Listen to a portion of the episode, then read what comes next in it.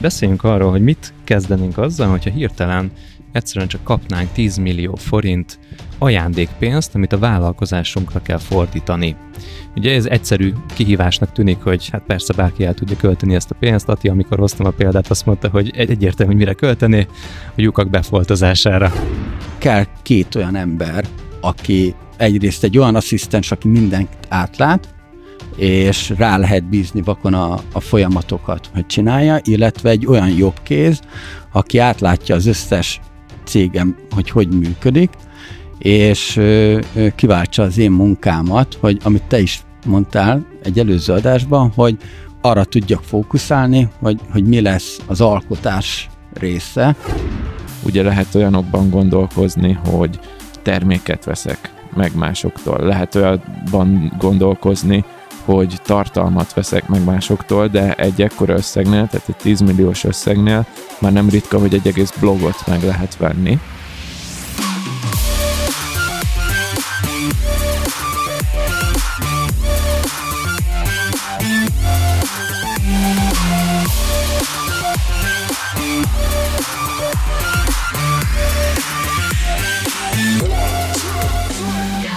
Ezt az adásunkat nem más, mint az LG szponzorálta, akik igen sokat investáltak abba, hogy a legigényesebb vállalkozóknak is értéket adhassanak.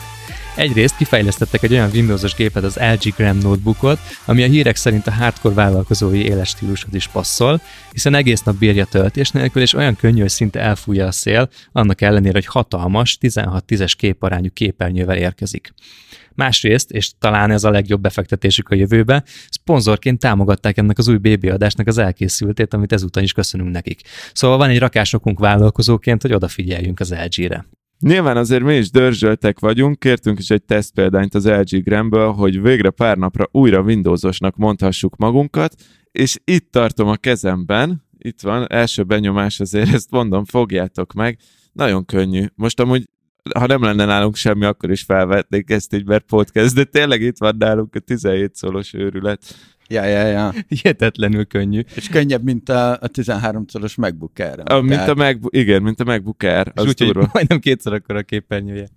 Ja. Szóval jó, jó cucc. Ez, mondtam a csoportban, hogy szét fogom hajtani ilyen deep learning algoritmusokkal, már felpakolgattam rá amúgy a különböző data science könyvtárakat, még nem ültem ki az erkére, hogy széthajtsam, de csak azért, mert végig esett az eső.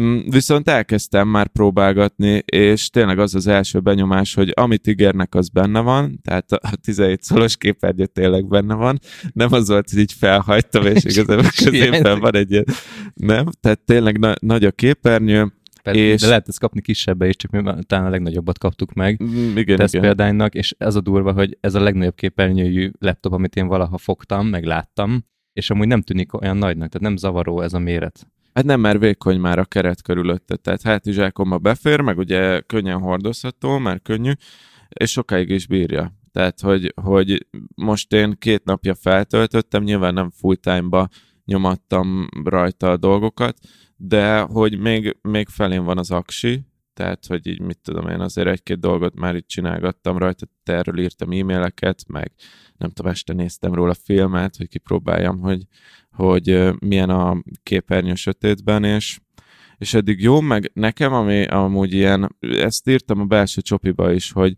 nálam azért itt onnan indul ez a sztori, hogy tavaly le akartam cserélni a mac egy Windowsos gépre, és a részletekben nem menjünk bele, aki a belső csopiban benne van, az, az úgyis hát, megnézheti, Nagyon hogy komoly beszélgetés lettek körül, tehát minket is meglepett, hogy van vagy 30 komment, meg nagyon jó érdemi beszélgetések arról, hogy ki mit vár ettől a laptoptól.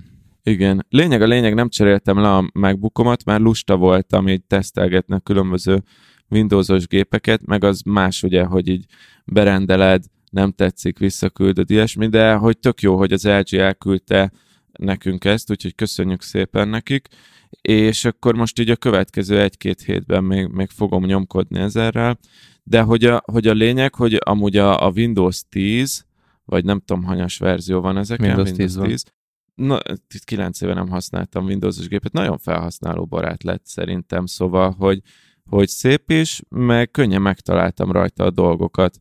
Mondjuk, amit, amit írtak a csopiba, az egyik kommentelő, hogy a Spotlight funkció az tényleg, az barom jól meg van csinálva a mac tehát ezt azért nehéz egy Windowsnak lehozni, de jó, jó, jó a Windows, úgyhogy még nyomkodom.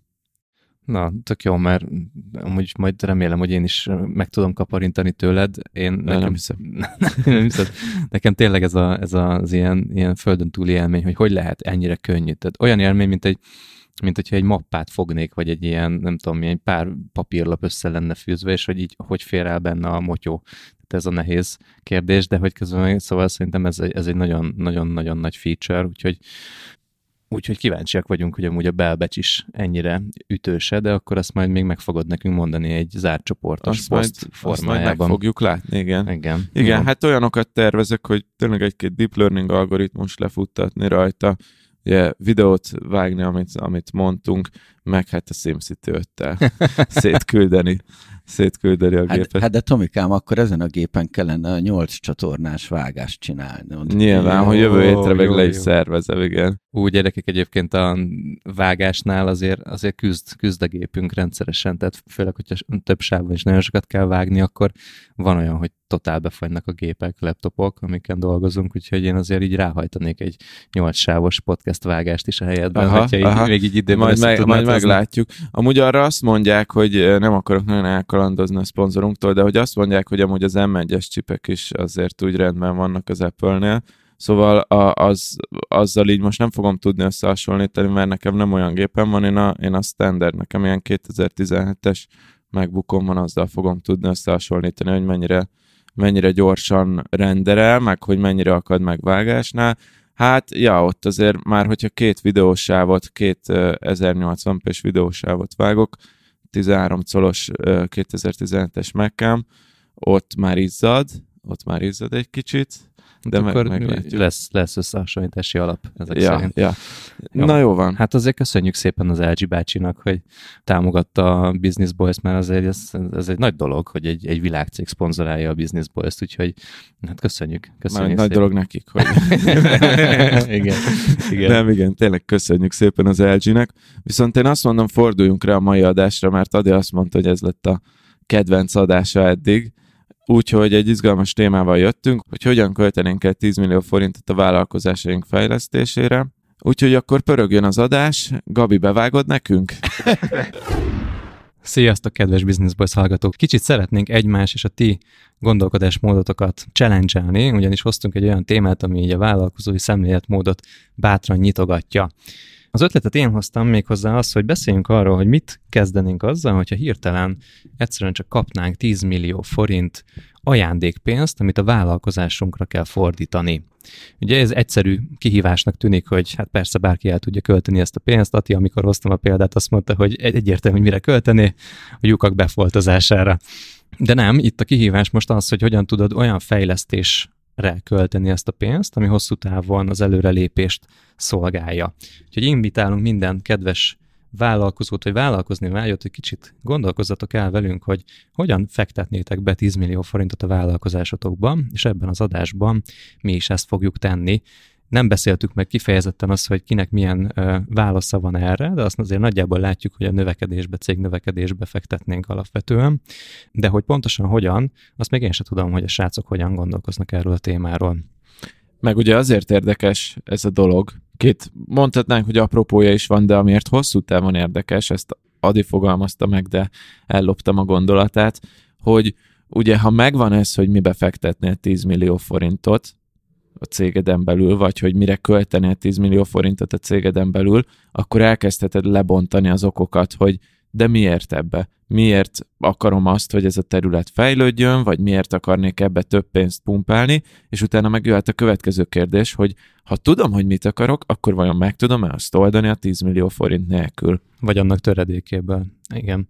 És ugye a másik szempont itt pedig az, hogy azért Magyarországon nem lehetetlen hozzájutni 10 millió forint kockázati tőkés befektetéshez, kölcsönhöz, hitelhez, viszonylag akár, akár elfogadható körülmények mellett is, de ez talán részletkérdés itt inkább az, hogy hogyan tudjuk az elménket úgy triggerelni, úgy inspirálni, hogy el tudjunk játszani azzal a gondolattal, hogy egyen nagyobb léptékben gondolkozzunk. És ez a 10 millió forint, ez körülbelül egy olyan mérték szerintem, ami, ami arra jó, hogy így megkapirgálja azt a gondolkodásmódot, ahol éppen tartunk, vagy azt a szintet egy kicsit, kicsit felül kelljen lépnünk, ahol éppen tartunk gondolkodásmódban.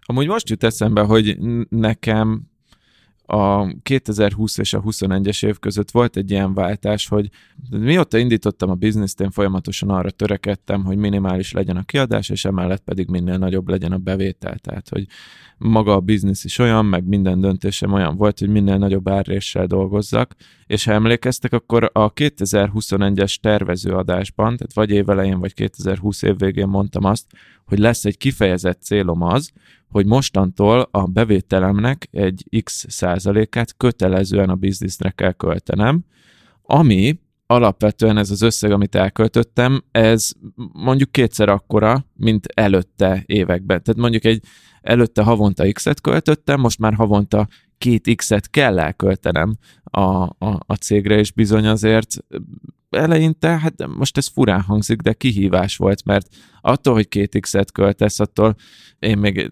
tehát nyilván nem úgy akartam hozzáállni, hogy jó, akkor Facebook hirdetésre elégetek X mennyiségű pénzt, hanem valami olyan dologra akartam költeni, ami értelemszerűen értelmes és hosszú távon támogatja a céget.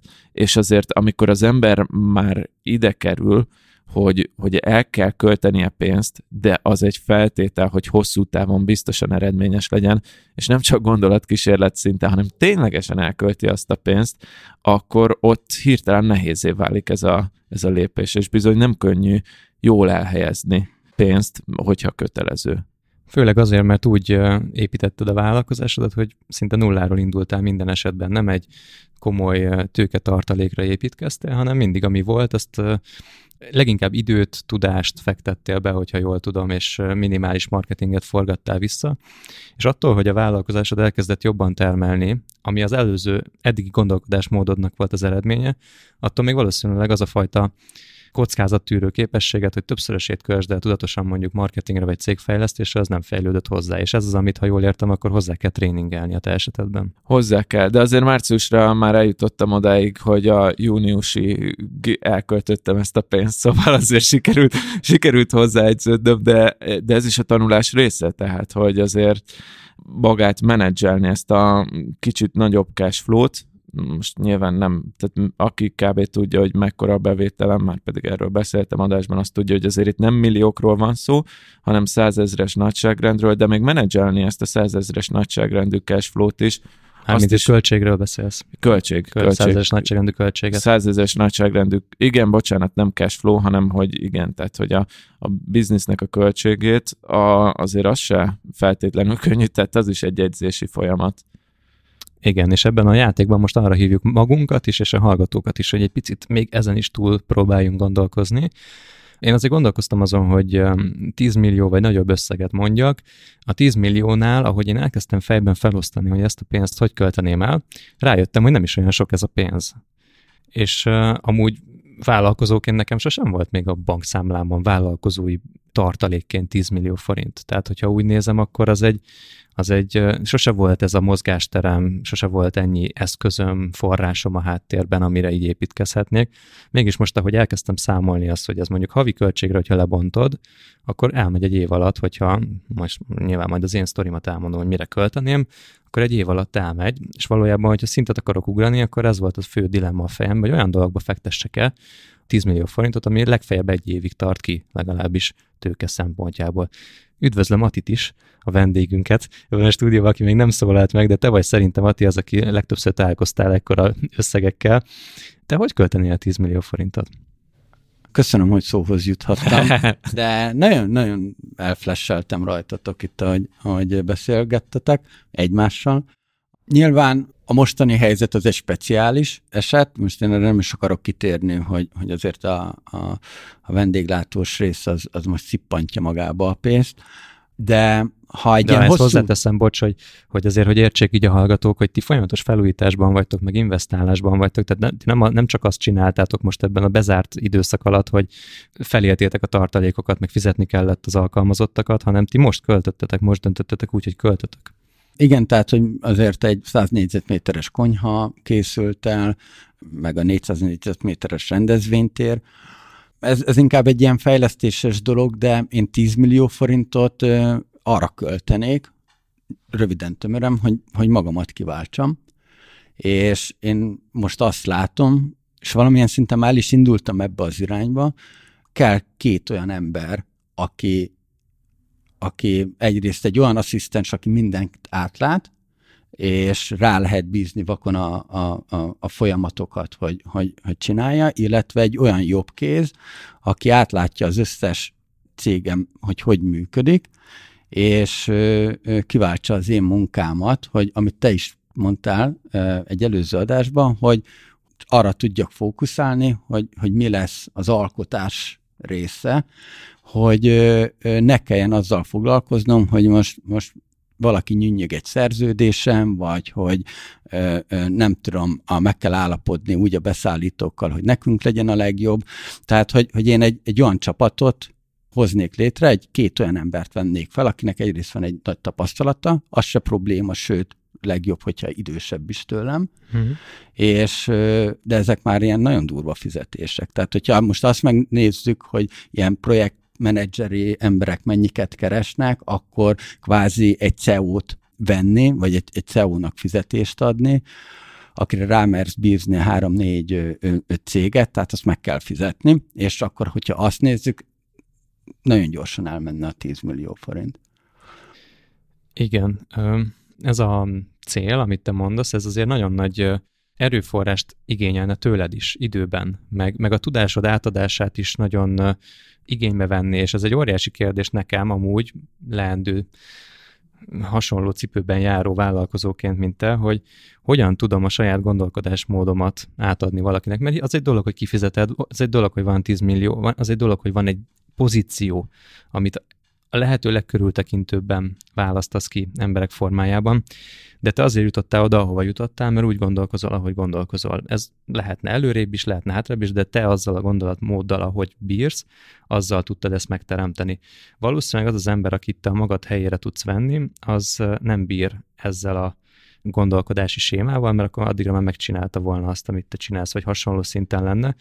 Tehát azt akarom ezzel felvilágítani, vagy megvilágítani, hogyha neked lenne 10 millió forintod erre a projektre, akkor egyrészt nagyon nagy, nyilván nagyon nagyot lépni előre, de simán lehet, hogy egy-két évig neked ezeket az embereket továbbra is trénelni kéne oda, hogy át tudják venni azt a gondolatmódot, amit te képviselsz. A, ér, értem, hogy mit mondasz. Igen, ezen már gondolkoztam én is, mert már, tehát, hogy mondtam az előbb is, elkezdtem e felé lépéseket tenni, és hogyha ha, ha mondjuk a vendéglátós dolgokban már nem dobálni kell befele a pénzt, hanem, hanem kiadj, kipörög a cseresznye, akkor, akkor ö, ö, erre akarok ráfordulni, mert ugye, ha emlékeztek, akkor elmondtam azt, hogy 35 éves koromban még a Tomi azt hiszem időzítőt is állított, emlékeztetőt, hogy, hogy én ott nagyon erősen hátra akarok lépni, és azt most már el kellene kezdeni.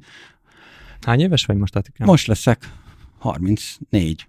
Na, Na mindegy, a lényeg a lényeg, hogy egy hasonló gondolkodású ember kell, mint én vagyok, és amiben különbözhet ez az egész, hogy ő nem volt kockázatvállaló, én meg vállalom a kockázatot, de viszont, hogyha, tehát egyértelműen egy hullámhosszon kell lennünk ezzel az emberrel, mert ha nem vagyunk, ha nem, nem tudunk kommunikálni egymással, nem értjük meg egymást, akkor az egy elégetett pénz alapvetően. Amit nagyon nehéz előre felmérned neked azt, hogy, hogy ez a pénz egy, egy ilyen komplexen gondolkodni képes emberhez vándorol el. Mm. Még akkor is, hogyha te a legjobb adatod. Oké, okay, um, értem, de szerintem ez egy, ez egy hosszabb folyamat egy ilyen embert megtalálni, és el kell kezdeni valamilyen szinten együtt dolgozni, mint ahogy a Tominak is dolgoznak be, ugye? Valahogy el kell kezdeni együtt dolgozni, és akkor utána megnézni azt, hogy, hogy bevállalná mert lehet itten interjúztatni, meg tehát sok minden kiderül ezekbe a dolgokba, de én úgy gondolom, hogy a minden gyakorlatban dől el, és az, az együtt kell lennünk, és dolgoznunk kell együtt, hogy megismerjük valóban egymást. Uh-huh. Szerintem nehéz ilyen embert találni, de nem lehetetlen. Szóval valahol ha, ha azon gondolkozom, ugye ez elhangzott még az előző adásban, a, vagy előző előtti adásban a Komár Balázsnak a szájából, hogy cégtulajdonosként, meg cégvezetőként neked hat havonta más poziban kell lenned. De szerintem előfordulhat az, hogy mondjuk te, mint egy alapító, most például kiindulok magamból, én abban nekem nincs kompetenciám valószínűleg, vagy nem vágyom arra, vagy ilyesmi, hogy mondjuk egy 20 fős céget vezessek. De simán lehet, hogy van egy olyan ember, aki ennek az ellentét párja, hogy ő nem képes arra, hogy felépítsen mondjuk nulláról két emberig egy céget, de arra képes, hogy kettőtől húsz emberig elvigye.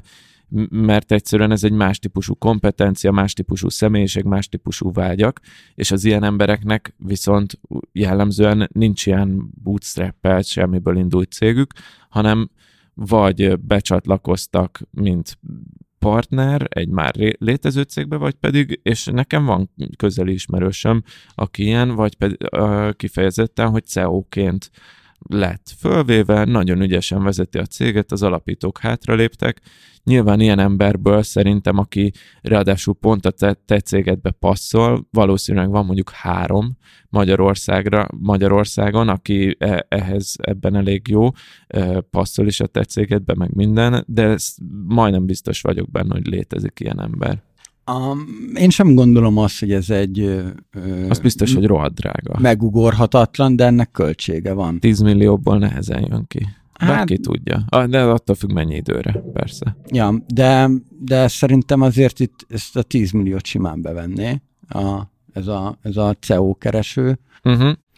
Itt annyit szerintem érdemes ebbe beletenni ebbe a gondolatmenetbe, hogyha fél év alatt mondjuk ez az ember elkezd határozottan döntéseket hozni, lépéseket tenni, új projekteket felhajtani, könnyen lehet, hogy egy fél évnél már van egy olyan pont, ahol elkezdi az ő saját díját kitermelni. Hát, nyilván az és, és, és lehetséges, hogy pont ez a fajta ilyen kis tőkeinjekció, szó szerint ez kellene ahhoz, hogy, hogy egy év múlva már az ő fizetése, akár a többszöröse annak fedezve legyen a cégben. Viszont fejben neked át kell ezt ugrani, hogy valószínűleg tartalékban rendelkezni kell az ő bérével, vagy legalább a hat hónapra elegendővel. Persze. Én itt nem is azt emelném ki, hogy, hogy termelje ki a, a fizetését. Tehát, hogy, hogy mondjam, neki irányítania kell, és igenis legyen basztatva a, a marketinges legyen basztatva mindenki, hogy, hogy dolgozzon. Miért kell a marketingeseket basztatni? Kikérem magamnak. Akkor, akkor legyen fölöttük kontroll. Nagy. És tehát az ő, ő fizetése szerintem nehezen fogható meg, vagy nehezen számszerűsíthető az én szem, hát pont, mint a tiéd, nem? Ez a... A... Szerintem megfogható teljesen. Most nyilván, tehát vezetői, vezetői fizetés nem, nem úgy fogja kitermelni, mint egy igen, bányász, nem közvet, aki a bányában nem, dolgozik, igen, nem közvetlenül, 6 kiló szenet kihoz egy nap. Igen, nem közvetlenül, hanem közvetetten. Most gondolok itt mondjuk egy terembérlet kiadásra, ott igenis majd a szélszest kell kalapálnia. Ha jól kalapálja a szélszest, akkor nagyon sok terembérlet kiadás van, és akkor, és akkor rendben vagyunk.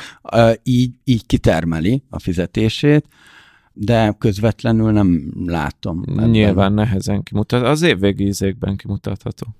Évvégi izékben? Az évvégi osztalékokban. Én, én, én nem vágom ezeket a kifejezéseket, mert nincsen cégem. Én magánvállalkozó vagyok, én mikrovállalkozó vagyok.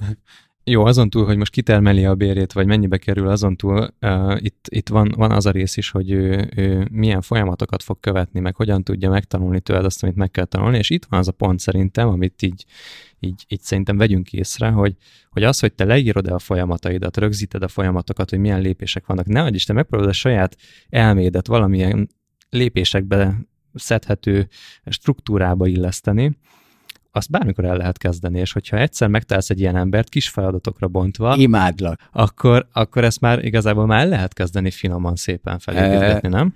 Elkezdtem gancsártot csinálni. Aha. Mit? É... Gandzsákat?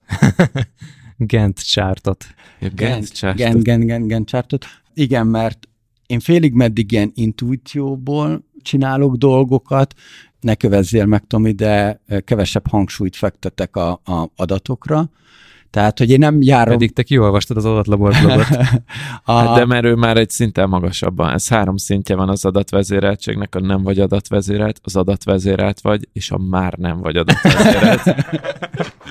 Ez jó. A... Már nincs szükséged az adatokra. Igen, hát kinőtted az adatokat. Nem, nem, ez egy, tehát, hogy én érzelmileg nagyon sokat, ez nem jó, nem is rossz, de nekem fontos a, a, az emberi kapcsolat. Tehát, hogy azért nem fogok valakivel valamit üzletelni, hogy, hogy legyen pénz, ha nem érzem jól magamat ebben a szituációban, mint emberileg nem, nem tudunk jól kijönni, az, az, az akkor nem kell. Tehát, hogy, uh-huh, hogy nekem, uh-huh. ne, nekem ez egy fontos tényező.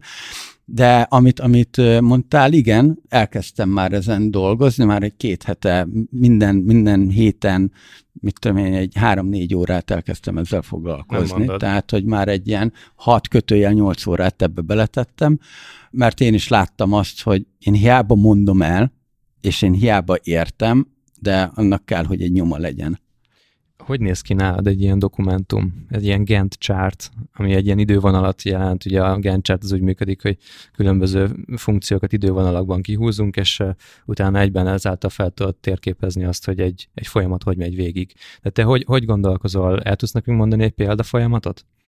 Mondok egy nagyon egyszerűt, és ez most így a bárhoz köthető. Könyöklők. A pulton, ugye? Nem, nem, kint, kint ezek a, biztos láttatok már ezeket a nagy Red Bullos könyöklőket. Ja, igen, aha. És nálam itt az, a, az, a, az volt a, a folyamat, hogy a legutolsó az, hogy vegyünk. Uh-huh. Tehát, hogy nézzük meg azt, hogy melyik beszállítótól tudunk kérni. Tehát itt az elején rögtön van már ebben szerintem egy pont, amit be kell írni ebbe a folyamatba, hogy, hogy, néz, hogy, hogy milyen lehetőségeink vannak Igen. arra, hogy ne olcsón vagy, vagy ingyenesen lehessen, és ez bármire igaz, nem csak a könyöklőre, hanem nem tudom, egy függönycserére, vagy egy... Igen, igen, tudom, igen, igen. Igen, igen. Ha nézzük, tehát, hogy, hogy szóltam a Daniéknak, hogy tudunk-e olyan beszállítót, akitől tudunk könyöklőt kérni. És mondták, hogy, hogy megkérdezik. Jó, mi történik akkor, ha nem? Akkor venni kell. De vegyünk-e újat, vagy jó használt, és mi a különbség? Árértékarányba kell-e újat venni? Ha nem, akkor azt keresni kell, akkor kell az egy, az egy kutató munka igazából, vannak erre oldalak, és akkor el kell kezdeni nézni azt, hogy árértékarányban mi a legjobb. Jó, megtörténik, akkor nyilván a, van egy ilyen kupec mentalitásom, és defaultból egy, egy 10-15 százalékot mindig akarok alkudni az ilyeneknél. És a lényeg, hogy jó, akkor menjen ez a folyamat végbe. Mit tudunk még esetleg beleadni? Mi nagyon sokat bartelezünk például, hogyha fizetni kell, akkor, akkor azt mondjuk, hogy figyelj, kaptál itt lesz majd terembérlés, 5 óra ingyen, vagy kajapia. Tehát, hogy, hogy csak cash adni, én azt csak a legvégén szeretek, vagy szeretek, nem szeretek, ki szeret, de hogy, hogy a cash csak a legvégén van, és hogy addig nézzük meg, hogy, hogy mit tudunk. Például most volt olyan grafikai anyag, amiért nem fizettünk, hanem mondtam, hogy kaptok le, lefogyaszthatóságot, és azt mondták, rendben van. Tehát, hogy az, hogy valami kell, nézzük meg, hogy hogy tudjuk beszerezni minél olcsóbban, és vagy mondok mást, minden, minden reggel én megnézem az összes cégnek a bankszámláját. Uh-huh kvázi kávézás közben. Akkor, ha van valami olyan, láttam, hogy olyan számla ment ki, akkor már megy a, az e-mail például az Áginak, vagy hívom az Ágit, hogy, hogy mi történt. Akkor vannak a, az ilyen kis mini, tehát hogy én minden nap minden kitől megpróbálok mindent megkérdezni, hogy, hogy mindig képbe legyek.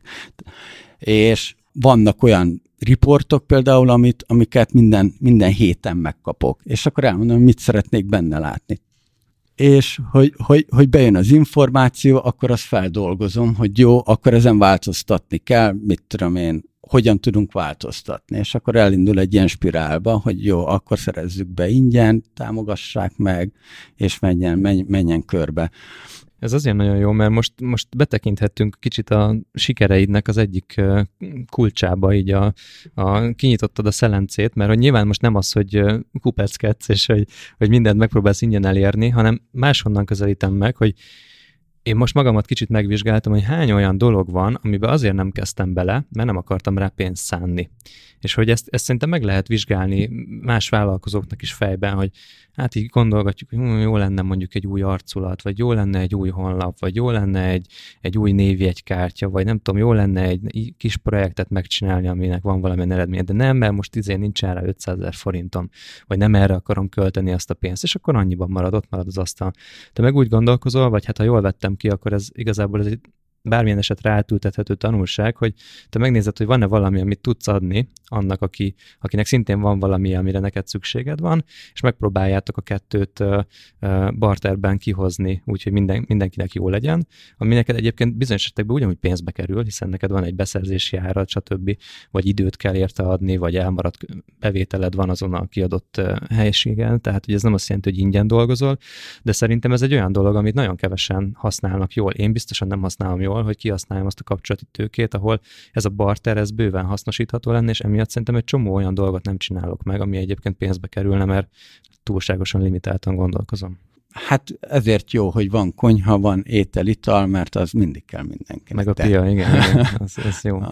De szóval akkor azt mondod, hogy ha lenne tíz emmed, amit, amit kötelező elkölteni a bizniszre, akkor te high level arra költenéd, hogy legyen egy ember, aki már nem te vagy, de ugyanezeket az eszenciális biznisz szempontból eszenciális dolgokat megcsinálja. Igen, legyen egy olyan ember, hogy amit kitalálunk ketten ezzel az emberrel, ő azt, azt meg tudja valósítani. Tehát gyakorlatilag egy operatív vezető kell melléd, és te tudsz stratégiai vezető lenni. Én nem akarok semmilyen vezető lenni. én, én az, az a személy akarok lenni, hogy kapom a riportokat folyamatosan mindenről, és hogyha ott valami módosítást kell csinálni, ezzel az emberrel kitaláljuk, és ő ezt szépen egybe tudja tartani, és szétosztani a feladatokat, kontrollt tartani fölötte, feedbackeket szerezni. Ja, akkor Tehát, te, egy, te egy, board member akarsz lenni a cégedben, tulajdonos. Igen, lassan építkezni fogunk, úgyhogy Hoppá, nem tudom. Hát az, idő, az, egy, az egy külön vállalkozás egyébként. Igen. Ott ott nem leszel board member, hogyha e... azt akarod, hogy egyenesek legyenek a falak. Így van, de, de, de, de viszont addig el akarom azt érni, hogy tudjak odafókuszálni, és, és már azért hallottam rémsztorikat az építkezésekről.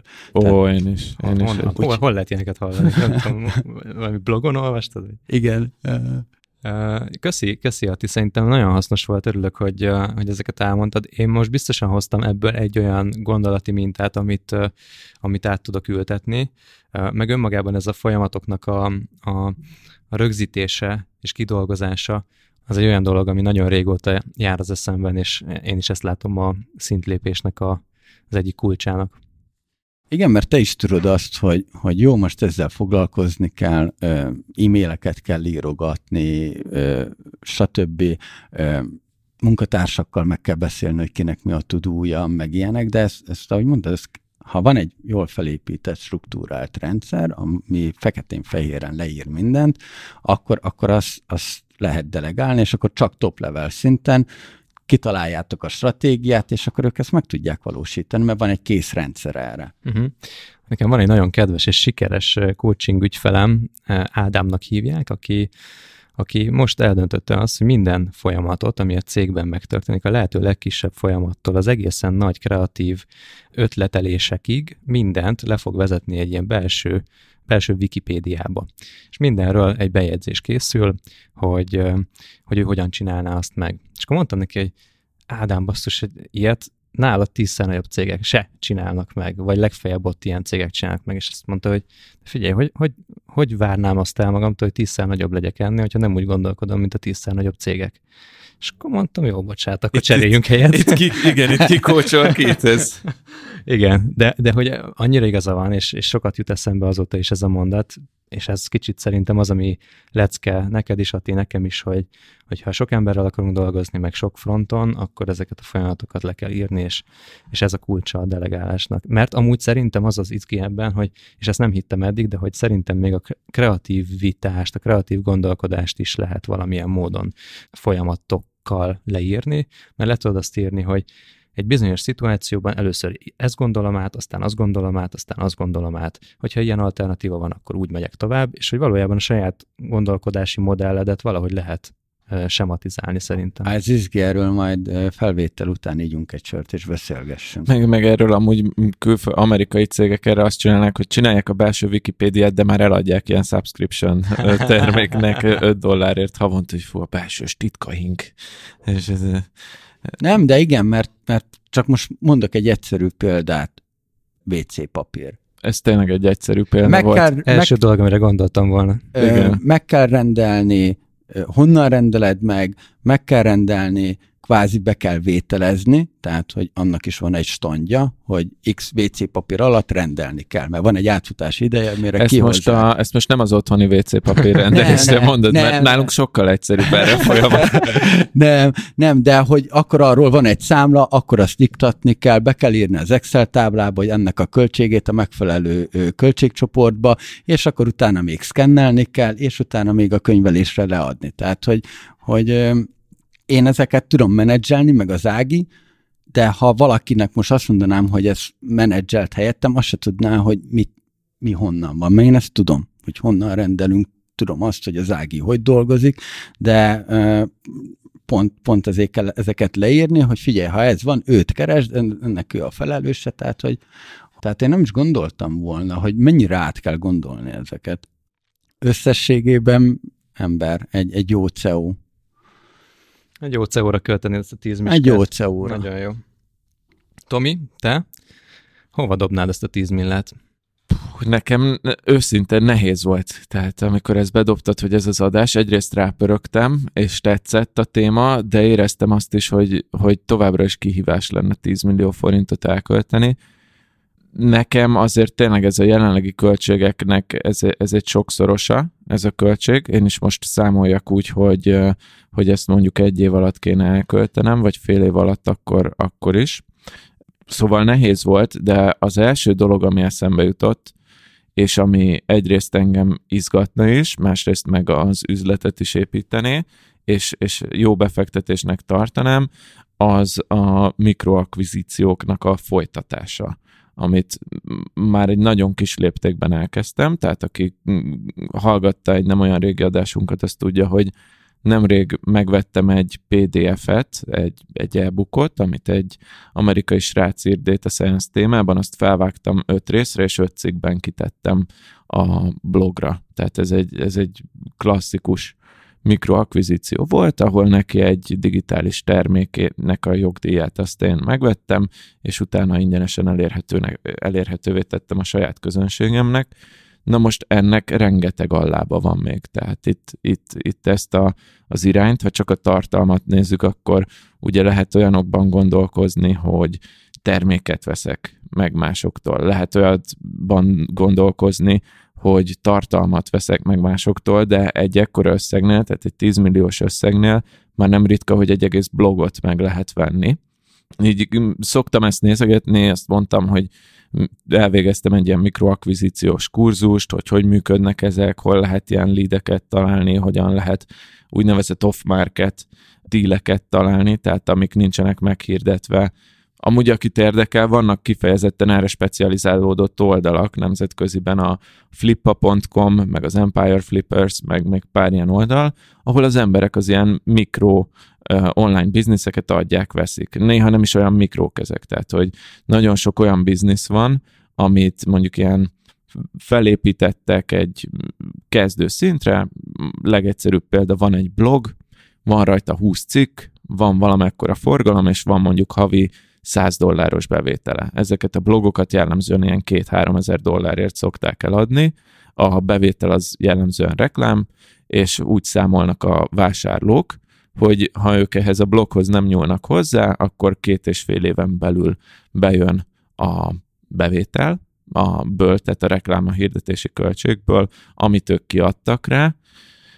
Ha tudják növelni magát a forgalmat, tehát ők befektetnek még munkát, akkor ugye egy jó alapra már könnyebb építkezni, akkor ez tud exponenciálisan nőni akár ez a bevétel. Vannak ilyen óriási sikersztorik ott a, a kurzust, amit megvettem, annak van egy ilyen közösségi része, ott pont tegnap olvasgattam a fórumon, hogy volt egy csávó, 7000 dollárért vett egy blogot, amilyen havi 2-300 dollárt termelt. Tehát ez ugyanez a, a szorzó volt rajta, ez a két-két és fél éves bevételért vette meg, és egy pár hónap munkával, fél év munkával sikerült felskáláznia oda, hogy 3000 dollárt hoz neki havonta, tehát nagyon jó return on investment volt, és tényleg egy fél évet tett bele, és mivel hirdetésből van, ezért sokáig meg is marad ez a bevételi szint.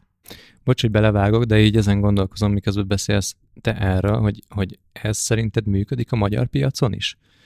hogy ez, hogy valaki egy blogot felépít, és belátható időn belül mondjuk 300 ezer forint, vagy tudom én, 3000 dollárnyi fixen lévő bevétele van belőle? Ah, hát az, hogy fig- nem, nem igazán, szerintem nehezen működik itt van, úgy, a, főleg az ilyen passzív bevételi lábak, tehát ez, ez mondjuk egy ilyen blog akkor jól eladható, hogyha tehát van egy blogod, és akkor vagy hirdetésekkel monetizálsz rajta, de itthon nagyon gyengék a, a hirdetésből bejövő bevételek. Vagy én sose csináltam, de amit hallottam az az, hogy tizede a külföldi nemzetközi bevételeknek. Monetizálhatsz azzal, hogy saját terméket árulsz, mondjuk egy online kurzust, de az online kurzust azt nehéz eladni, hiszen a személyes márkádra van szabva, és akkor itt jönnek mindenféle ilyen mixelt megoldások, hogy mondjuk van egy blogod, tehát mondjuk megveszel egy blogot, a saját nésedben, és azt ilyen forgalomterelésnek használod a, a saját termékedhez.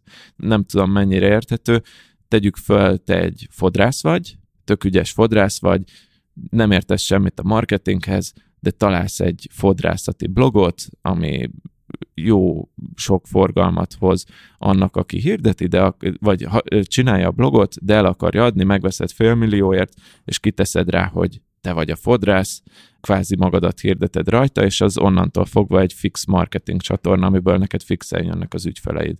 Akkor ez egy jó akvizíció, mert megvetted a marketing csatornádat, ami remélhetőleg sokáig hozza a, az ügyfeleket, és így nem kell marketingre költened.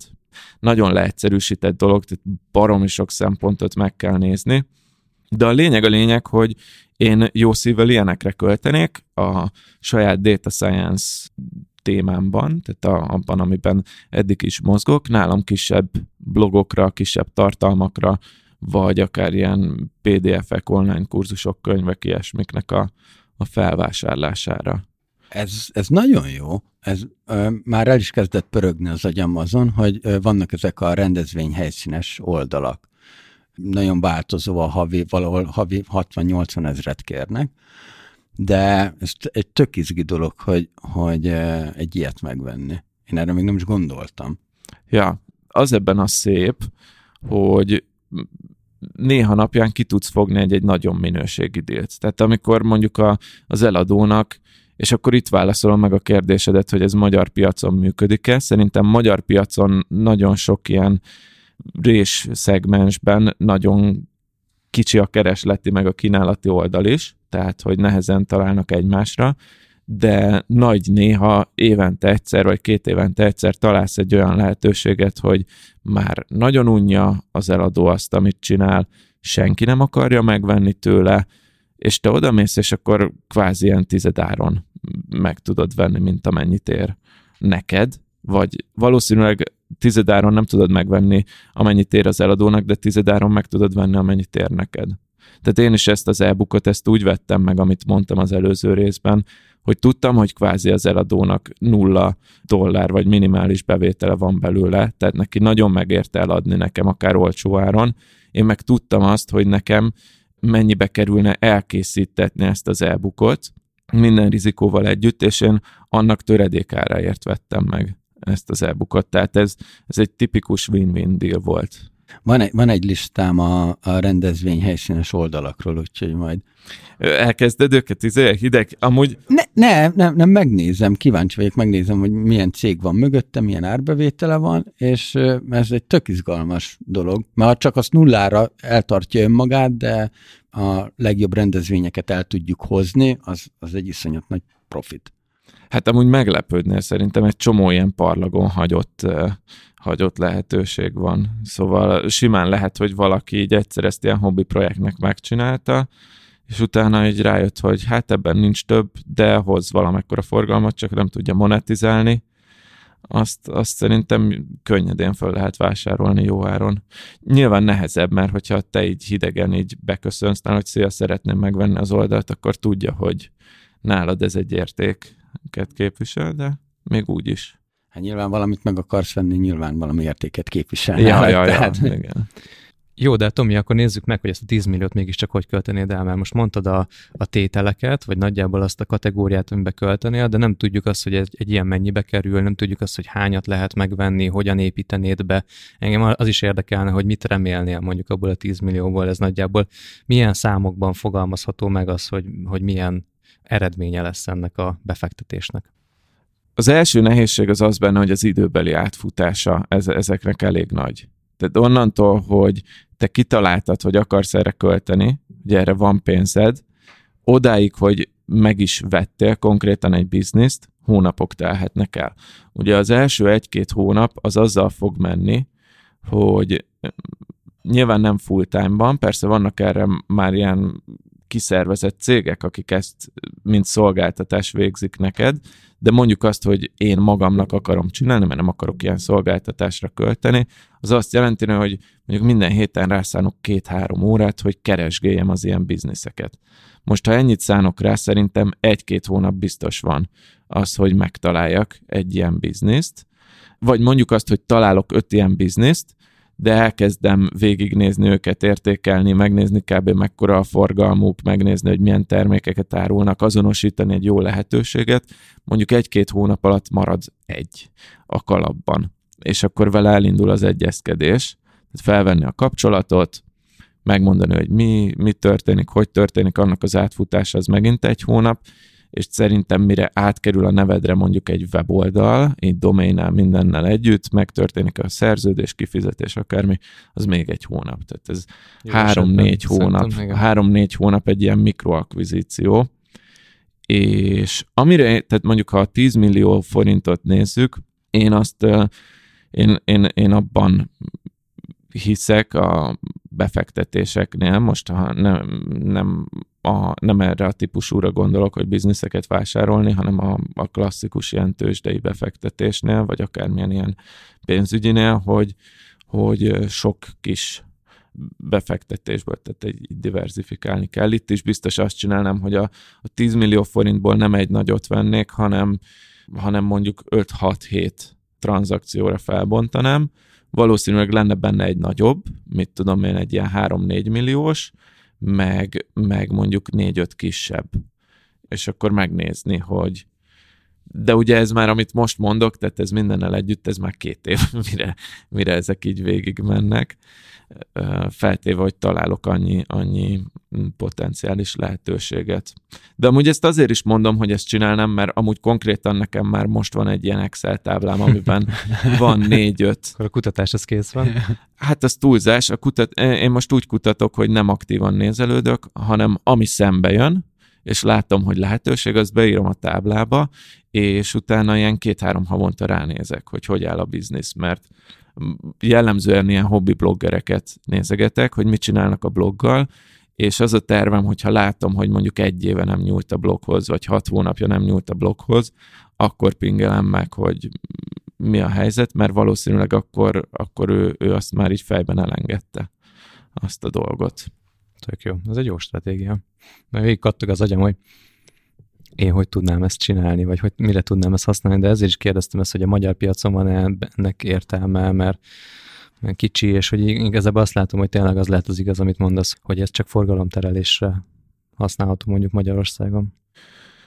Hát igen, igen, igen, szerintem Magyarországon, de mondjuk vegyük a Dot Science-t, ami nálatok ez érdekes lehet, ott mi jön szóba, mondjuk az, hogy megvesztek egy marketinges blogot, vagy megvesztek egy marketinges terméket. De igazából nálatok szerintem, és főleg a magyar piacon azért abban is érdemes gondolkodni, hogy hogy mondjuk mennyibe kerülne ezt a blogot megcsinálni nálatok házon belül, vagy megcsinálni az adott terméket házon belül, és mivel a magyar piacnak azért az egy elég nagy sajátosság, hogy kicsi.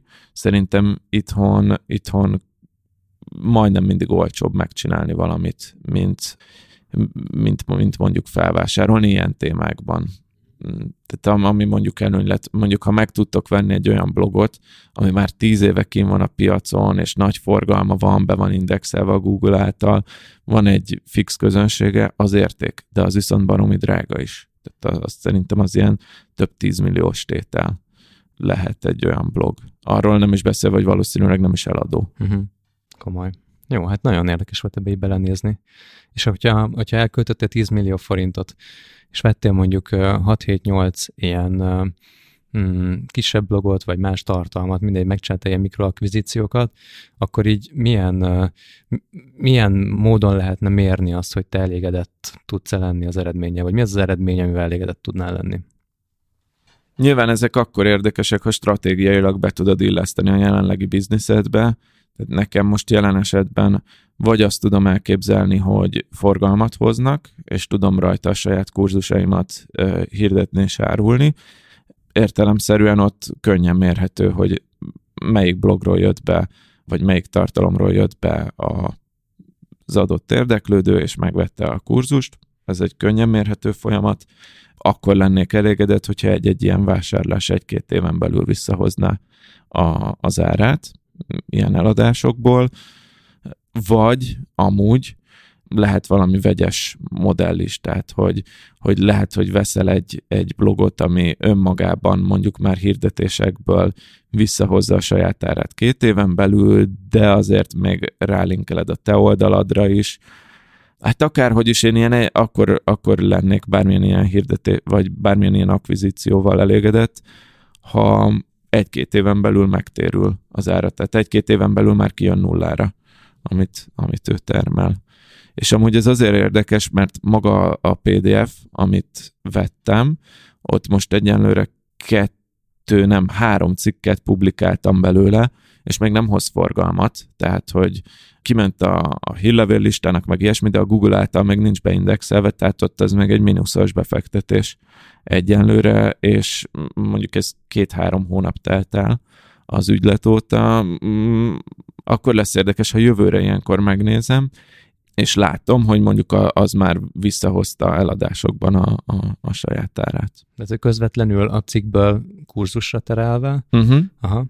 Mert amúgy, amúgy azon jár az eszem itt, hogy, hogy ha az Atinál is megvizsgáltuk azt, hogy mi az, amit ebből már azonnal meg lehet csinálni, hogyha te arra használnád ezeket a felvásárolt blogokat, hogy a kurzusaidat hirdesd rajta, és onnan hoznál magadhoz átbevételt, akkor igazából ezeket lehet tesztelni már most is, úgy, hogy vásárolsz náluk egy-egy, nem tudom, egy hirdetést, vagy egy kampányt megveszel náluk töredék áron, tehát nem tudom, egy-két ezer dollárért valószínűleg már egy ilyen blogon lehet venni valamilyen statikus bannert, vagy nem tudom, egy ideig bekerülsz a hírlevelébe fix linkként, vagy nem tudom mi, és hogy körülbelül azt demózni, hogy mi az, amit te csinálnál akkor, hogyha tiéd lenne az az oldal. Uh-huh. Kicsiben ezt megcsinálod, és hogyha ezt behozza, akkor utána azt tudod mondani, hogy arra építve arra az összegre, amit ott kerestél, annak az X szorzóját felajánlod neki a blogért cserébe. Ez egy elég jó ötlet. Ez ma már a harmadik jó ötleted, Adi. Köszönöm szépen, és nem is tudják a hallgatók, hogy mi, mi a másik, másik kettő. kettő, de majd kiderül. De majd kiderül, azt, azt megígérhetjük. Ez, nagyon produktív ez, vagy. Ez, ja, ez tényleg jó. Vagy. És amúgy nem sokára indul is majd június közepén egy kurzusom, ki is próbálom. A, a mhm. listámból kiveszek egy-két ilyen blogot, megkérem, hogy dobják ki hírlevélbe vagy bannerbe, Barom, kész, már megérte ma is felvételre jönni. Jó. Köszönöm szépen. Szívesen. Na, uh, akkor most már 10 millió kell mellé, és akkor már Hát most nem is kell 10 millió. Hát jó, ezt hát így, amúgy igen, 10, ez most ki lett húzva a méregfogal. Én ezt értem, de hogyha, hogyha jó, akkor meg meg kell venni. Na annyi, hát igen, igen. Az lenne a legviccesebb, hogyha elköltesz nála pár ezer dollárt, és utána annyi lóvét hozza az oldal, hogy abból a pénzből meg tudod venni. igen.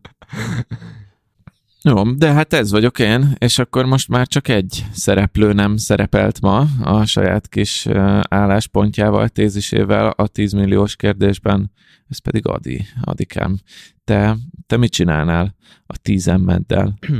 Kicsit távolabbra indítom, mert hogy ugye én hoztam a példát, és ez így sokat jelz szembe, és valójában ezen a témán szoktam úgy üres óráimban gondolkozni, és így jártatom a fejemet, hogy Vannak ez, üres óráid? Hát ilyen minimális, a WC-n ülve, vagy ilyesmi. És hogy, hogy, hogy amikor látok egy cég felvásárlást, mondjuk egy magyar startupnak a felvásárlását, általában hogy el szoktam azon gondolkodni, hogy mire költik azt a pénzt, amit, amit ott megkaptak. Uh-huh. És akkor mindig próbálok a, a kockázati tőkés befektető fejével is gondolkodni, hogy ugye legtöbbször ők azt szeretnék, hogy mondjuk 8-10-szeres bevétellel, vagy nem tudom, exittel tudjanak a végén zárni ahhoz képest, mint amilyen költséget beltettek, de hogy én beleképzelem magam sokszor a startupernek a helyébe, hogy kap, nem tudom, 100 millió forintot. És akkor azt, hogy kezdi el feldolgozni, mit csinál vele, hogy majd utána egyszer ki tudja fizetni, a, vagy vissza tudja fizetni a, a pénzt, amit kapott, vagy olyan cégértéket csináljon, amivel már megérte neki ezt, hogy behozzon pénzt.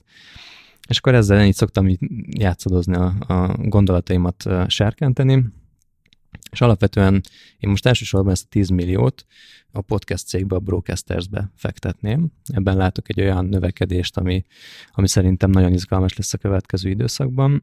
És alapvetően két irányt látok, és sajnos nekem két ötletem is van, és nem tudok egyet mondani, de majd lehet, hogy a végén majd ezt összemörgyelem. Az egyik az, amit az Ati mondott, hogy nagyon sokszor azt látom, hogy az én személyem egy mm, kulcs tényező ebben, és én egy olyan embert szeretnék, aki kreatív producerként, kreatív szakemberként végig tud ától zéig menedzselni és támogatni egy podcast készülését, akár ki is találja azt, hogy egy podcast egy cégnek hogy tudna jól működni, eljön a felvételekre, vezényli a, a beszélgető feleket, szétosztja a feladatokat, tehát hogy gyakorlatilag egy középvezetőt szeretnék a cégemben, és azt gondolom, hogy, hogy általában legtöbb esetben egy, egy cég akkor tud igazán értékes lenni, hogyha van egy olyan középvezetői réteg, egy menedzsment réteg, akik az érdemi munkának, a kreatív, alkotói, operatív munkának az ömét megcsinálják.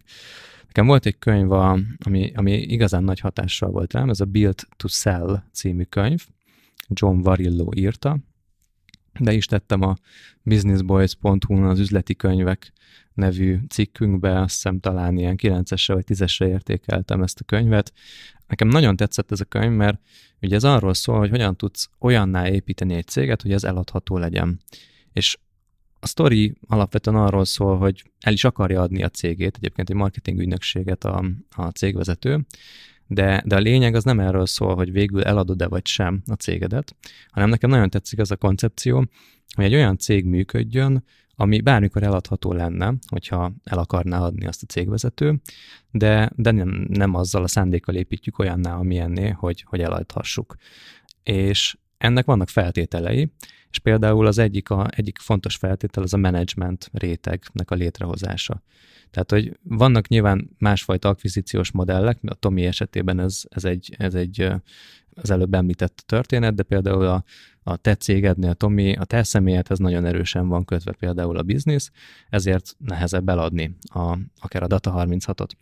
Én pedig olyan céget szeretnék építeni, ami ebben a szemléletben épül, de nem azért, hogy eladjam, hanem azért, hogy, hogy, hogy én a stratégiai, megalkotó feladatokra tudjak fókuszálni, és most azt látom a podcastes cégben, hogy a, az én ilyen podcast kreatív, meg tapasztalatból épülő tudásom az még hiányzik a cégünkből.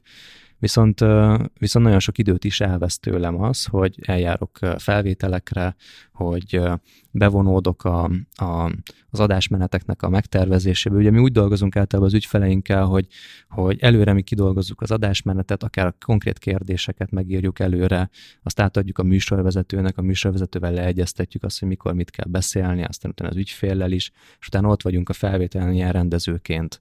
És ezt a ennek egy, egy jelentős részét én csinálom, és én fogom össze, és egy ilyen embert szeretnék. Mert azt gondolom, hogy hogyha a főállásban tudna egy ilyen ember dolgozni, akkor sokkal bátrabban hoznánk be projekteket a cégbe, mert hogy nem azt érezném, hogy a saját időmmel tudnám csak megoldani az új projekteket. És ugyanúgy, ahogy a, az előző adásban beszéltünk arról, hogy egy 12 milliós katakeret mennyire limitálja az ember gondolkodását, hogy abban az évben nem is fog valószínűleg többet keresni, mint 12 millió, mert tudja azt, hogy amúgy nem tudná törvényesen kiszámlázni.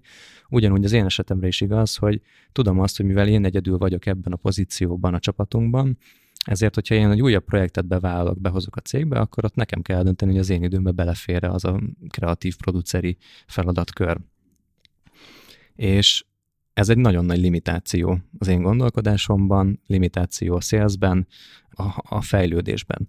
Tehát, hogyha ezt az embert be tudnám hozni, az, azzal már rögtön azt kalkulálhatom, hogy nem a mostani szinten maradunk, és a mostani pénz mennyiségünk van, ahol egyszer annyit oldottam meg, hogy kiváltottam saját magamat, hanem valószínűleg háromszor, négyszer ennyi munkát be tudnánk vállalni, mert hogy be tudna kapcsolni nálam a sales gépezet, és bátrabban merném értékesíteni a szolgáltatásainkat.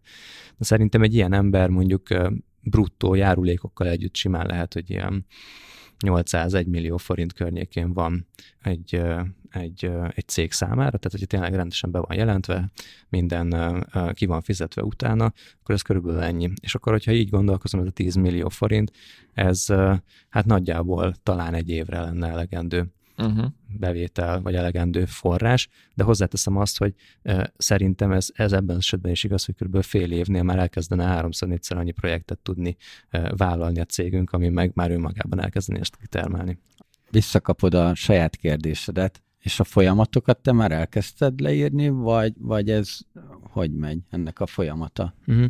Igen, elkezdtem, de nagyon gyerekcipőben jár a folyamat.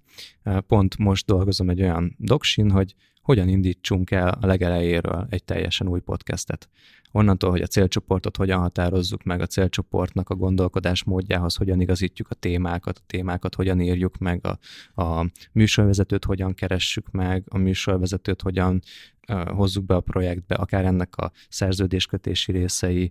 Ezt az egészet így le akarom írni, mert tudom, hogy ez, ez az én fejemben egyelőre most egy ilyen baromi kreatív, nem tudom, inspiratív ötlet cunamiként szokott így kijönni, de ennek kell, hogy legyen egy, egy folyamata, és amikor elkezdtem ezt lépésekbe szedni, hogy egy ilyen, egy teljesen új műsornak a, az elkészítése, hogy képeződik le az én fejembe, azt vettem észre, hogy szinte pontokba szedve minden rögzíthető ebből. És utána végig fogok menni azon is, hogy egy mi történik akkor, amikor egy podcast felvétel van. Már onnantól kezdve, ami, ami rám jellemző, hogy nagyon próbálok arra figyelni, hogy aki velünk ügyfél, ő kényelmesen érezze magát a felvétel során. Itt általában mondjuk multicégekkel tudunk dolgozni, akik még nem csináltak ilyet, meg, meg nem ez a munkájuk, nem ebben érzik komfortosnak magad, de azt akarják érezni, hogy biztonságos kezekben vannak, és hogy ezt már, ezt a milliót hogy teremted meg. Ezeket is le lehet írni fokozatosan, lépésről lépésre, mire kell figyelni. Tehát múltkor volt egy nagyon komplex projektünk, a BVT nevű víztisztítással foglalkozó cégnek csinálunk egy lakásfelújítással foglalkozó podcastet, ahol egyszerre három helyen voltak a vendégek, és nem csak podcastet, hangot kellett rögzíteni ehhez, hanem még videót is. És megcsináltuk azt, hogy három helyen, három különböző embernél rögzültek a videók, ők Zoomon keresztül beszéltek egymással, az egész egybe össze volt rakva, és három helyen, három különböző helyen még videófelvétel is készült róluk. És azt mondtam, és az egész ilyen teljesen szinkronban zajlott, és a vége az lesz, hogy podcastben egy teljesen egy ként értelmezhetünk, egy helyen lennének, olyan lett a végeredmény, Covid miatt kellett is szétszedni az embereket, videóban pedig úgy fogjuk megcsinálni, mint egy ilyen um, tévés közvetítés, ahol váltanak a, a képek között, és hogy ez azt mondtam magamnak, hogy ez annyira komplex volt, hogy ennél, ennél bonyolultabb már nem lehet. Viszont ezt is tudom, hogy ezt hogy kell megcsinálni most már, egy ennyire sokrétű valamit, odáig hogy akár az előzetes egyeztetésekkel milyen fontos kérdések vannak. Na innentől ezt most már le tudom írni, és hogyha mindig megtalálom erre az időt a következő időszakokban, akkor ezt végig fogom dokumentálni.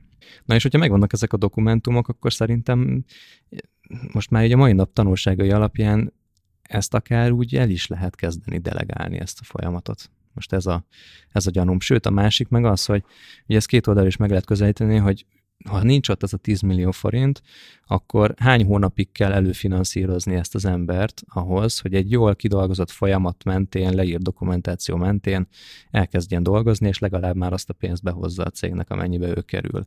Lehet, hogy három-négy hónap alatt kell, össze tudna egy ilyen dolog állni. Meg nekem a nagy kérdés, hogy e- erre kell-e ember?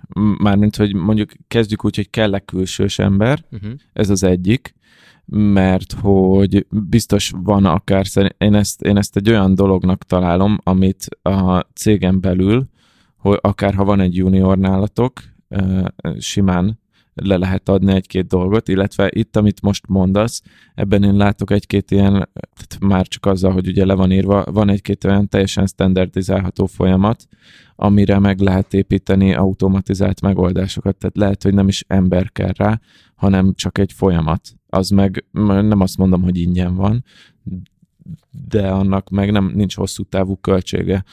Az egyetlen, amit ebben nem lehet kiváltani, az, az ugye ez a kreatív koncepciónak az összerakása, viszont ott én meg azt látom, hogy ott meg projekt szinten be lehet hozni uh-huh. külsős embert, aki, aki ilyesmire van szakosodva, és azt meg be lehet árazni a projektbe.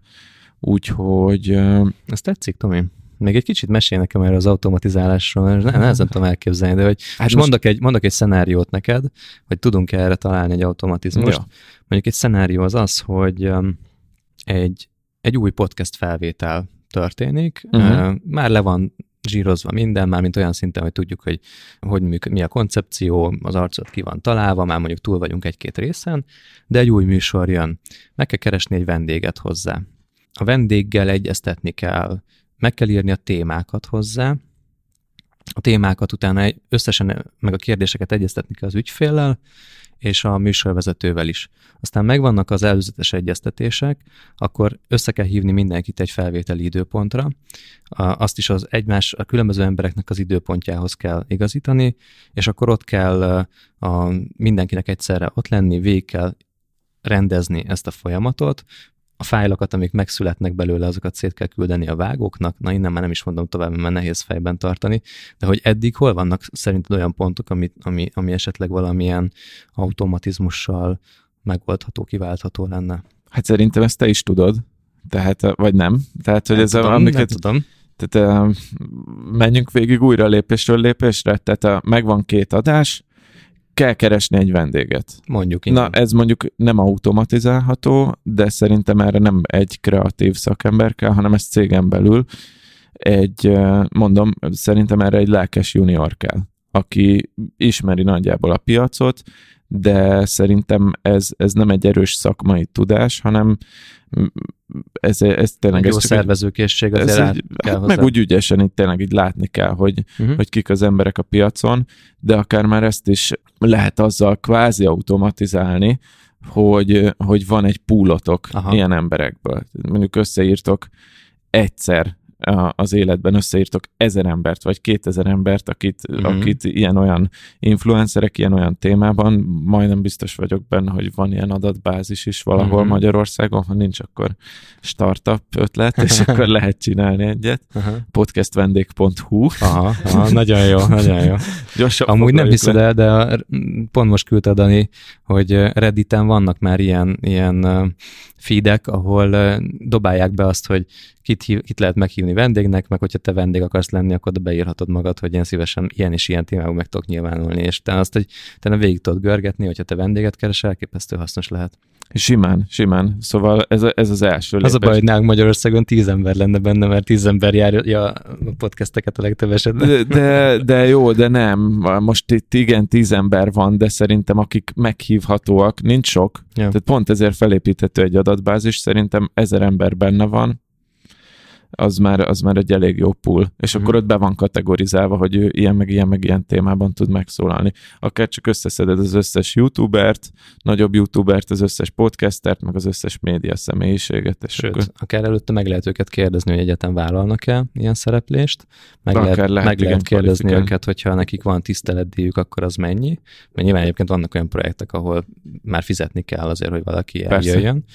Persze. És akkor, hogyha ezek így benne lennének, akkor, akkor rögtön tudunk szűrni is erre. Ez egy nagyon elég, elég jó ja. kis ötlet. Startup ötlet. Hát igen. Az a, a mi volt a második lépés? Utána az van, hogy... Adástémát ki kell dolgozni, fel kell építeni.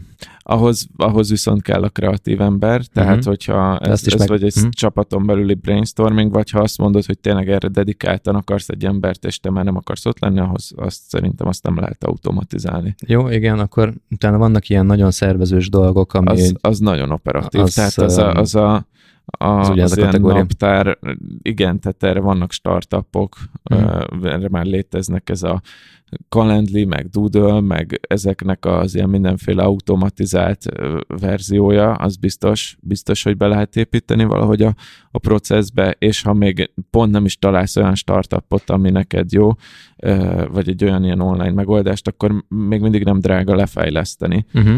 Barterben. Barterben természetesen, a, igen. Az atiékkal. Atiékkal valamit barter. Mi barteles fejlesztés nem vállalunk a fejlesztés. igen, mert megvan mindenetek, fia, meg kaja, már minden megvan. igen, igen, igen házon belül kész vagytok. Uh, Jó, utána, szerintem, utána... szerintem még azt nézzük meg, amit szerintem ilyen nagyon kritikus dolog, hogy hogy az egy nagyon nagy hozzáadott érték szerintem, amikor én ott vagyok a felvételem, és segítek komfortosnak lenni, segítek a kérdésekben, hogy megállok, megállunk esetleg, akkor utána bemondom, hogy itt még ez hiányzott, az hiányzott. Ez egy annyira, annyira szaki dolog szerintem, hogy ezt... ezt Na, azt meg szerintem, és ez volt az első gondolatom az egész folyamatban, hogy azt meg azzal lehetne komfortzónába hozni egyből, hogy te nem a helyszínen mondod el, hogy mi van, hanem hogy a helyszínen csinálsz egy videófelvételt, mármint egy ilyen jó minőségben, kvázi mint egy videókurzus, vagy egy YouTube videó, vagy nem tudom, vagy akármi, és már előre elmondod, hogy mire készüljenek. Tehát nálunk is, amikor itt bejönnek a vendégek, ugye mindig elmondjuk ugyanazokat, hogy, hogy úgy beszélgessetek, hogy a mikrofon már a, a szátok előtt van, meg a, a felhallgató a fületeken egyenesen belebeszéltek, jelentkezünk, amik, ezek, ezeket simán megcsinálhatnánk azt, hogy egy három perces videóba, egy jó minőségű videóba odaadjuk, és azt mondjuk minden vendégnek, hogy itt a felkészülő csomag, kérlek mielőtt jössz, szállj rá negyed órát, hogy végignézed az összes guide hogy holnap már rutinosan, meg, meg komfortosan érkez meg. És amellé persze kell egy személyes jelenlét, de onnantól, hogy ezek a best practice-ek át vannak adva, ott nem te kell lesz, hanem egy kvázi ilyen hostess szerepet betöltő ember, akinek mint a, mint a, mint a fogorvosnál az asszisztens. Hogy és, ott és, van, és, és mondja, hogy jó van, ügyes voltál, uh-huh. kibírtad ezt is. Igen, a másik meg ugye az, hogy amit mondtam az előbb, hogy akár rendezőként megnyilvánulni az adás felvétele során, ott én azért tudom titkon, hogy mi a megoldás, az, ez a valójában a műsorvezetőnek a dolga, és itt szerintem itt sokszor én vagyok az, aki túl, túl vezérli a dolgokat ilyen esetben. Tehát, hogy, hogy ott viszont a műsorvezetővel, aki általában a mi uh, csapatunk tagja, ott, ott azt meg vele kell folyamatok során kialakítani, hogy hol és hogyan szól bele egy műsorba, és olyan emberekkel kell dolgozni, akik képesek maguktól irányítani egy ilyen beszélgetést. Egyébként ilyen emberekkel dolgozunk, csak mondom, nekem van szerintem talán egy kicsi kontrollmániám, de, de most konkrétan tényleg abból, amit mondasz, el tudom képzelni, hogy ezt az embert ki lehetne váltani kevesebb, mint 10 millió forinttal. De nyilván, tehát, hogy itt, itt az, a, az a nehézség, hogy az, hogy ezek kialakuljanak, ez, ez ugye egy év. Tehát ideális esetben viszont aki embert felvennél, ő pont ezen dolgozna, hogy ezt kialakítsa neked. Ő meg találna utána magának új feladatokat. Vagy nem tudom. Hm. Na, mindesetre hm. érdekes, de még van egy ötletem, azt még, még a másik verzió, ami, amire 10 milliót el tudnék költeni, az pedig teljesen más irány, de szintén podcast csatorna, méghozzá új műsoroknak az indítása. Tehát az, hogy most már látom azt, hogy a BB-nél ez akár tud profitábilis is lenni, tehát lehet elég jó szponzorációs együttműködéseket találni. Simán fel lehetne építeni még más témákra, teljesen más podcasteket, és amúgy az volt egy érdekes gondolat a fejemben, amit, amikor te a mikroakvizícióról beszéltél, hogy fel lehet építeni egy podcastet talán Magyarországon, amit el lehet adni és azzal a koncepcióval a háttérben, hogy te adod tovább utána eladóként a operációt, megy tovább ugyanaz, csak mondjuk, hogy te, te a, nem tudom, a, te, te vagy egy, egy telekommunikációs cég, mondjuk akkor onnantól bekerül a te portfóliódba az a műsor, és onnantól kezdve a te témáidat kezdik el feldolgozni, meg a te vendégeidet kezdjük el behívni vendégnek. De még ha nem is, dolgo, nem is eladási célral építünk fel egy ilyet, hanem egyáltalán arra, hogy egy közönséget építsünk e köré, akár felépítsünk valamilyen egyéb üzleti lábakat, ahhoz, ahhoz tök jó lenne egy új műsor, meg a szponzorációs csomagokkal valószínűleg fenntartható is tudna fenntartatóan is tudna működni, de ez először investálni kéne. Tehát, hogyha most vagyunk nulla ponton, és feltételezzük azt, hogy egy év múlva ilyenkor a magyar podcast piacnak a szponzorációs ökoszisztémája egy picit kultúráltabb és fejlettebb lesz, meg kidolgozottabb lesz, akkor is most a következő egy évet azt meg kéne finanszírozni, hogy jó minőségű műsorok készüljenek, jó műsorvezetővel, olyan csapattal, akik, akik elkötelezettek ebben, arcukat adják hozzá, a szívüket, lelküket beleteszik, és még esetleg ezért pénzt is kapnak és speciális témákra, tehát uh, célcsoportokra szabott témákban indítani el ezeket a műsorokat, amiről sejthető, hogy egy idő után mondjuk egy, egy banknak, egy tele, telkó cégnek, vagy valamilyen más szolgáltatónak szponzorációs felületként szükség lesz. Viszont ahhoz, hogy elinduljon egy ilyen műsor, ahhoz nem elég az embereket megtalálni, hanem a marketingre is kell valószínűleg költeni.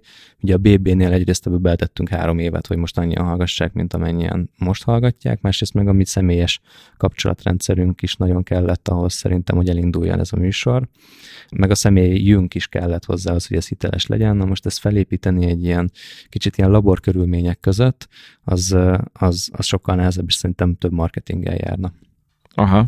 Igen, igen, igen mert ez, az már nem annyira természetes lenne, vagy hogy, hogy nem azt, hogy nem természetes, csak az már egy... Nem egy organikus. Igen, nem egy, nem egy organikus, lenne. igen.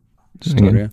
És én, én amúgy itt tuti a, a, a réspiac, amit választanék, az a biznisz lenne megint csak, csak egy másik szemszögből, és azt tudod miért? Azért, mert akkor, hogyha mondjuk e, ez, ez a, a mi területünkön lenne két ilyen podcast még, ami igazából a Business Boys tulajdonban van, vagy akár Brocasters tulajdonban, akkor gyakorlatilag a, ugye kék óceán, vörös óceán, kvázi vörös óceán lenne, mert nehéz lenne belépni, de az összes hajó a miénk azon a vörös óceán. Nem mondom, hogy nem fordult meg a fejemben még ez a gondolat.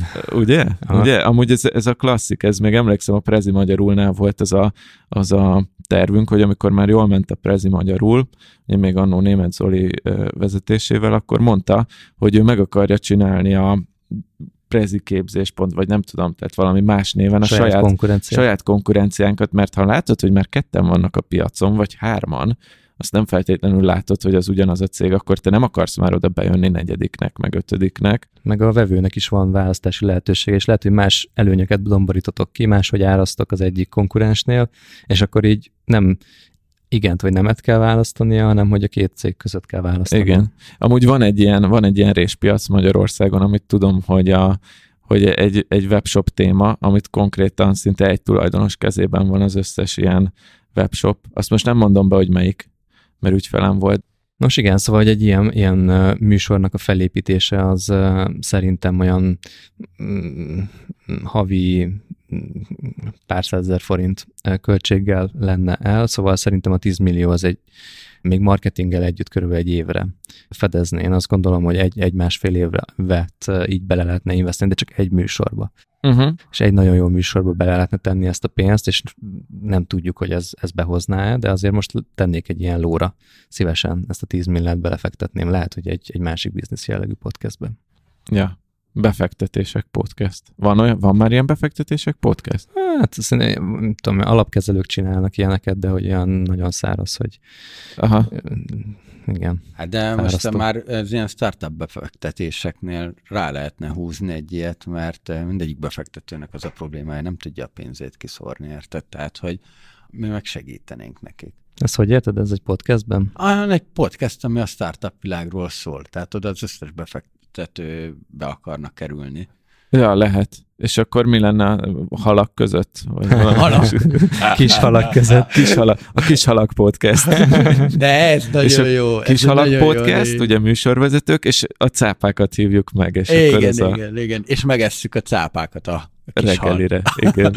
Nem, de ez, ez, ez, ez tök jó, ez tök valid, csak azért nehéz lenne ide jó, jó embereket Igen, találni. mármint műsorvezetőnek? Hát igen, Vagy de, de ön, önmagában műsorvezetőnek, meg aki a, a beletenné ezt az energiát, hogy, hogy legyen egy ilyen természetes jellege. Neki. Igen, mert itt is az a baj, hogy amúgy szerintem aki, aki ide jönne jó műsorvezetőnek, az inkább megcsinálja magának ezt a podcastet. Igen. Most bemondtuk, valószínűleg két hét múlva már jön is ki a kis halak podcast, ez a, meg ugye a De mondtam, podcast, mondtam podcast hogy nem mondjuk el, mondtam, hogy nem mondjuk el, mert ellopják az ötletet. Jó van, mindegy. mindegy. Minden adásban mondunk kettőjét. Egy százalék az ötlet. Egy, amúgy igen, igen. Amúgy igen. De hogy itt, igen, ez azért nehéz, mert ugye valószínűleg te itt egy fizetett műsorvezetőről beszélsz. Igen. Lehet, hogy aki egy podcastet csinál, az még úgy van vele, hogy inkább azt mondja, hogy köszönöm, nem kérem a fizetést, viszont magamnak megcsinálom a podcastet. Persze, hát igen, tudja. de olyan infrastruktúrát tudunk mögé tenni, meg olyan, meg akár a BB-nek a marketingjét be tudjuk mögé tenni, hogy azért az, az, az nem, nyilván, nem hétköznapi. De, de, de figyeljetek már, ha már akkor itt tartunk, a BB kapna 10 millió forintot, mi oh, költenénk De jó el. kérdés. Csú. És én, én már tudom hát, is, én már tudom is, én, én már tudom is. Csak hagyd mondjak annyit előtte, hogy most is van egy millió forint bankszámlánkon, és nagyon nagy terveink voltak, és, és áprilisig nulla forintot sikerült elkölteni belőle. A, de nem, nekem ez, ez tetszik, hogy megvennénk más podcasteket. Mm. És, és, és ő hogy marad életben? Hogy, hogy értve, hogy marad, hát, életben? marad minden a marad minden a régi, csak a BB az egyetlen partner, aki, aki megjelenhet szponzorált tartalomként náluk. Nem, nem, nem, nem, nem, nem, nem hanem, hanem konkrétan, hogyha ha ez a podcasteknél így fog fejlődni ez a szponzorációs dolog, akkor kapnának fizetést, és mi nagyobb elérést tudunk biztosítani a szponzorációinknál például. Uh-huh. Hú, szerintem ez egy nagyobb, mint 10 milliós deal lenne valószínűleg. Vagy hát én nem tudom. Szóval hát nem mondjuk, tudom, mondjuk most... azt, hogy izé, hogy, hogy oké, okay, megveszed, mondjuk pár millió forint, meg egy évnyi fizetés, hát, de kijöhet a 10 millió. Kijöhet, hát egy, egy, egy, egy jó podcastet szerintem meg lehet venni. Ja. Megnézem, mik vannak a business kategóriában. Minner podcast, felvásároljuk? Szerintem, szerintem a Milán biztos, hogy nem adná el. A Milán a... ennél izébb. Jó, de ha már itt vagyunk, akkor mennyit érhet a BB?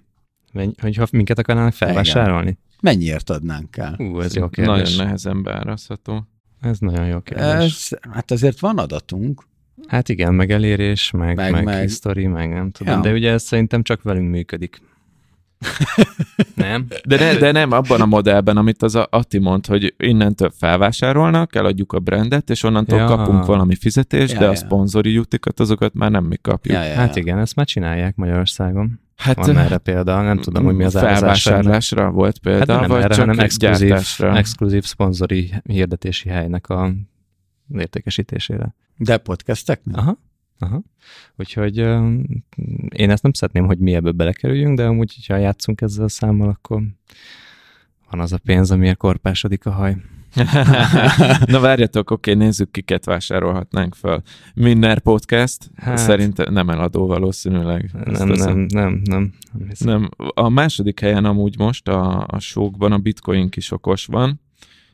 Őket nem ismerem. Nem ismerem hangzik, én sem. Amúgy igen, Online Akadémia az majdnem biztos, hogy online podcast, az nem eladó, valószínűleg biztos, azok a, a Vavrekék. Nem, nem a Vavrekék, most már a Vavrek kiszállt. Még kiszállt az online-ból? Persze. Ezt én nem tudtam. Hát ne haragudj. Még ilyet. Akkor ezt most egy csomó hallgató innen tudja meg. Hát nem tudom. Na mindegy, minden esetre az online, az online van, de az ugye ők szerintem a konferenciájukat szupportálják vele. Igen. Van a Rebusiness, amit a Bitontól, ők valószínűleg nem eladják.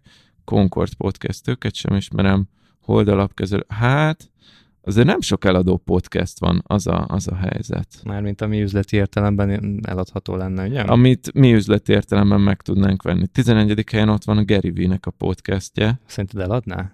Szerintem eladná, csak nincs annyi pénz. De lehet nem jön neki 10 millióból. Üzlet és utazás.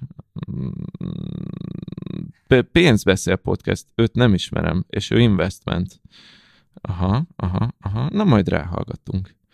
Ráhallgattunk, felvásároljuk. ja, de várjál, várjál, elfelejtettem, hogy ez a 10 millió, az csak hipotetikus, nincs is annyi pénzünk a BB-vel. Basszus. Ezekről a 10 milliákról könnyű elfelejtkezni. Na mindegy, mindegy. Na, mi, Ez mi a tanulság, srácok? Szerintem van tanulság, én érzem, hogy Én, van. én látok egy közös pontot mindannyiunkban, hogy, hogy Nem hogy kell a azért 10 millió. egyrészt nem kell a 10 millió, másrészt azért mindannyiunknál, hogyha ha van a 10 millió, akkor valamilyen szempontból magát váltaná ki. Tehát azért Attinál teljesen egyértelmű, Adi, nálad is azért szerintem elég egyértelmű, hogy, hogy a, a kreatív folyamatokat vagy te időt vennél egyébként, ha a podcastet vennél, Uh-huh. de bizonyos szempontból akkor mondhatjuk így is, hogy Atti is időt venne. És nálam is amúgy az, hogy mikroakvizíciókat csinálok, azzal nem kell cikket írnom, nem kell gondolkoznom azon, hogy mi jelenik meg. Nekem, ne, én ezt a közös pontot látom hármunkban, de mi Meg a tanulság? hogy ő, ő, összességében mindannyian a cég növekedésébe fektetnénk ezt a pénzt, valószínűleg, és ezáltal még az abba is, hogy, hogy, hogy mellette magunkat tehermentesítsük egy kicsit, mert hogy talán, hogyha más szinten tudunk dolgozni, akkor más szinten tudunk ötletelni is. Úgyhogy, úgyhogy szerintem ez, ez érdekes lehet. A tanulság viszont szerintem az, hogy, hogy ezek közül, amiket első ránézésre azt hinnénk, hogy csak pénzzel tudunk megoldani, vagy komolyabb befektetéssel tudunk megoldani, azoknak egy jó része valószínűleg most azonnal mindenféle befektetés nélkül megoldható lenne, vagy pedig a töredékért ennek a 10 milliós összegnek, lásd esetleg a Tominak a teszt felvásárlásai, vagy teszt, teszt hirdetési lehetőségei. magamnak. Atinál az, hogy, hogy hogyha ezeket a folyamatokat jól leírod, akkor bizonyos része nem feltétlenül egy CEO-nak lenne kiszervezhető, hanem, hanem egy, egy, mondjuk úgy, hogy egy ATI juniornak, tehát egy csomó mindent szerintem te már most át tudnál adni, hogyha megfelelően ki lennének a folyamataid dolgozva. Az én esetemben szintén ugyanez igaz, valószínűleg ezt, ezt, ezt ebbe szépen, ilyenkor szépen magunkba kell néznünk, és én egyébként mindenkit biztatok arra, hogy ezt a játékot játsza el magával, én rendszeresen játszom, de most kicsit majd ezzel a szemmel fogom eljátszani, hogy feltételezem, hogy ott van az a 10 millió forint a bankszámlán, feltételezem azt, hogy ez felhasználható, de akkor hogyan, pontosan tényleg hogyan állnék neki annak elkötésének. Na és akkor ott ki- kijöhet, hogy oké, okay, az biztos, hogy kell az az ember, kell oda, vagy kell az a pénz, és jó, hogyha ezt valaki mással beszéled meg, akivel üzleti témákat tudtatok eddig boncolgatni, mert látjátok, hogy Tomi is milyen jól rá világított arra, hogy nekem azért nem biztos, hogy kell egy, egy ilyen ember. Szerencsére volt egy B ötleted, hogy mi Ah, igen, mindig, mindig lenne. Vagy ha, vagy ha, hogyha az se jó, akkor Atinál a lyukak befoltozására kölcsönadom azt a pénzt 10%-os kamaton. Na, hát akkor körbe is értünk, még a BB-nél is elköltöttünk 10 millió forintot gyorsan septibe. Szerintem egy érdekes, jó kis adás volt ez, úgyhogy majd valami hasonlót még, még csinálhatnánk. Nekem őszintén szóval az egyik kedvenc adásom most ez. Annyira jó volt hallani a te gondolatmenetedet, nekem ott nagyon bekattant valami, hogy ahogy, ahogy te barterben gondolkozol, hogy basszus, hány olyan dolog van, amit én azért nem csinálok meg, mert pénzt nem akarok rááldozni. Úristen, és hány olyan dolgot lehetne megcsinálni így, hogyha kihasználom az üzleti kapcsolataimat, hogy na én ezt viszem haza ebből az adásból.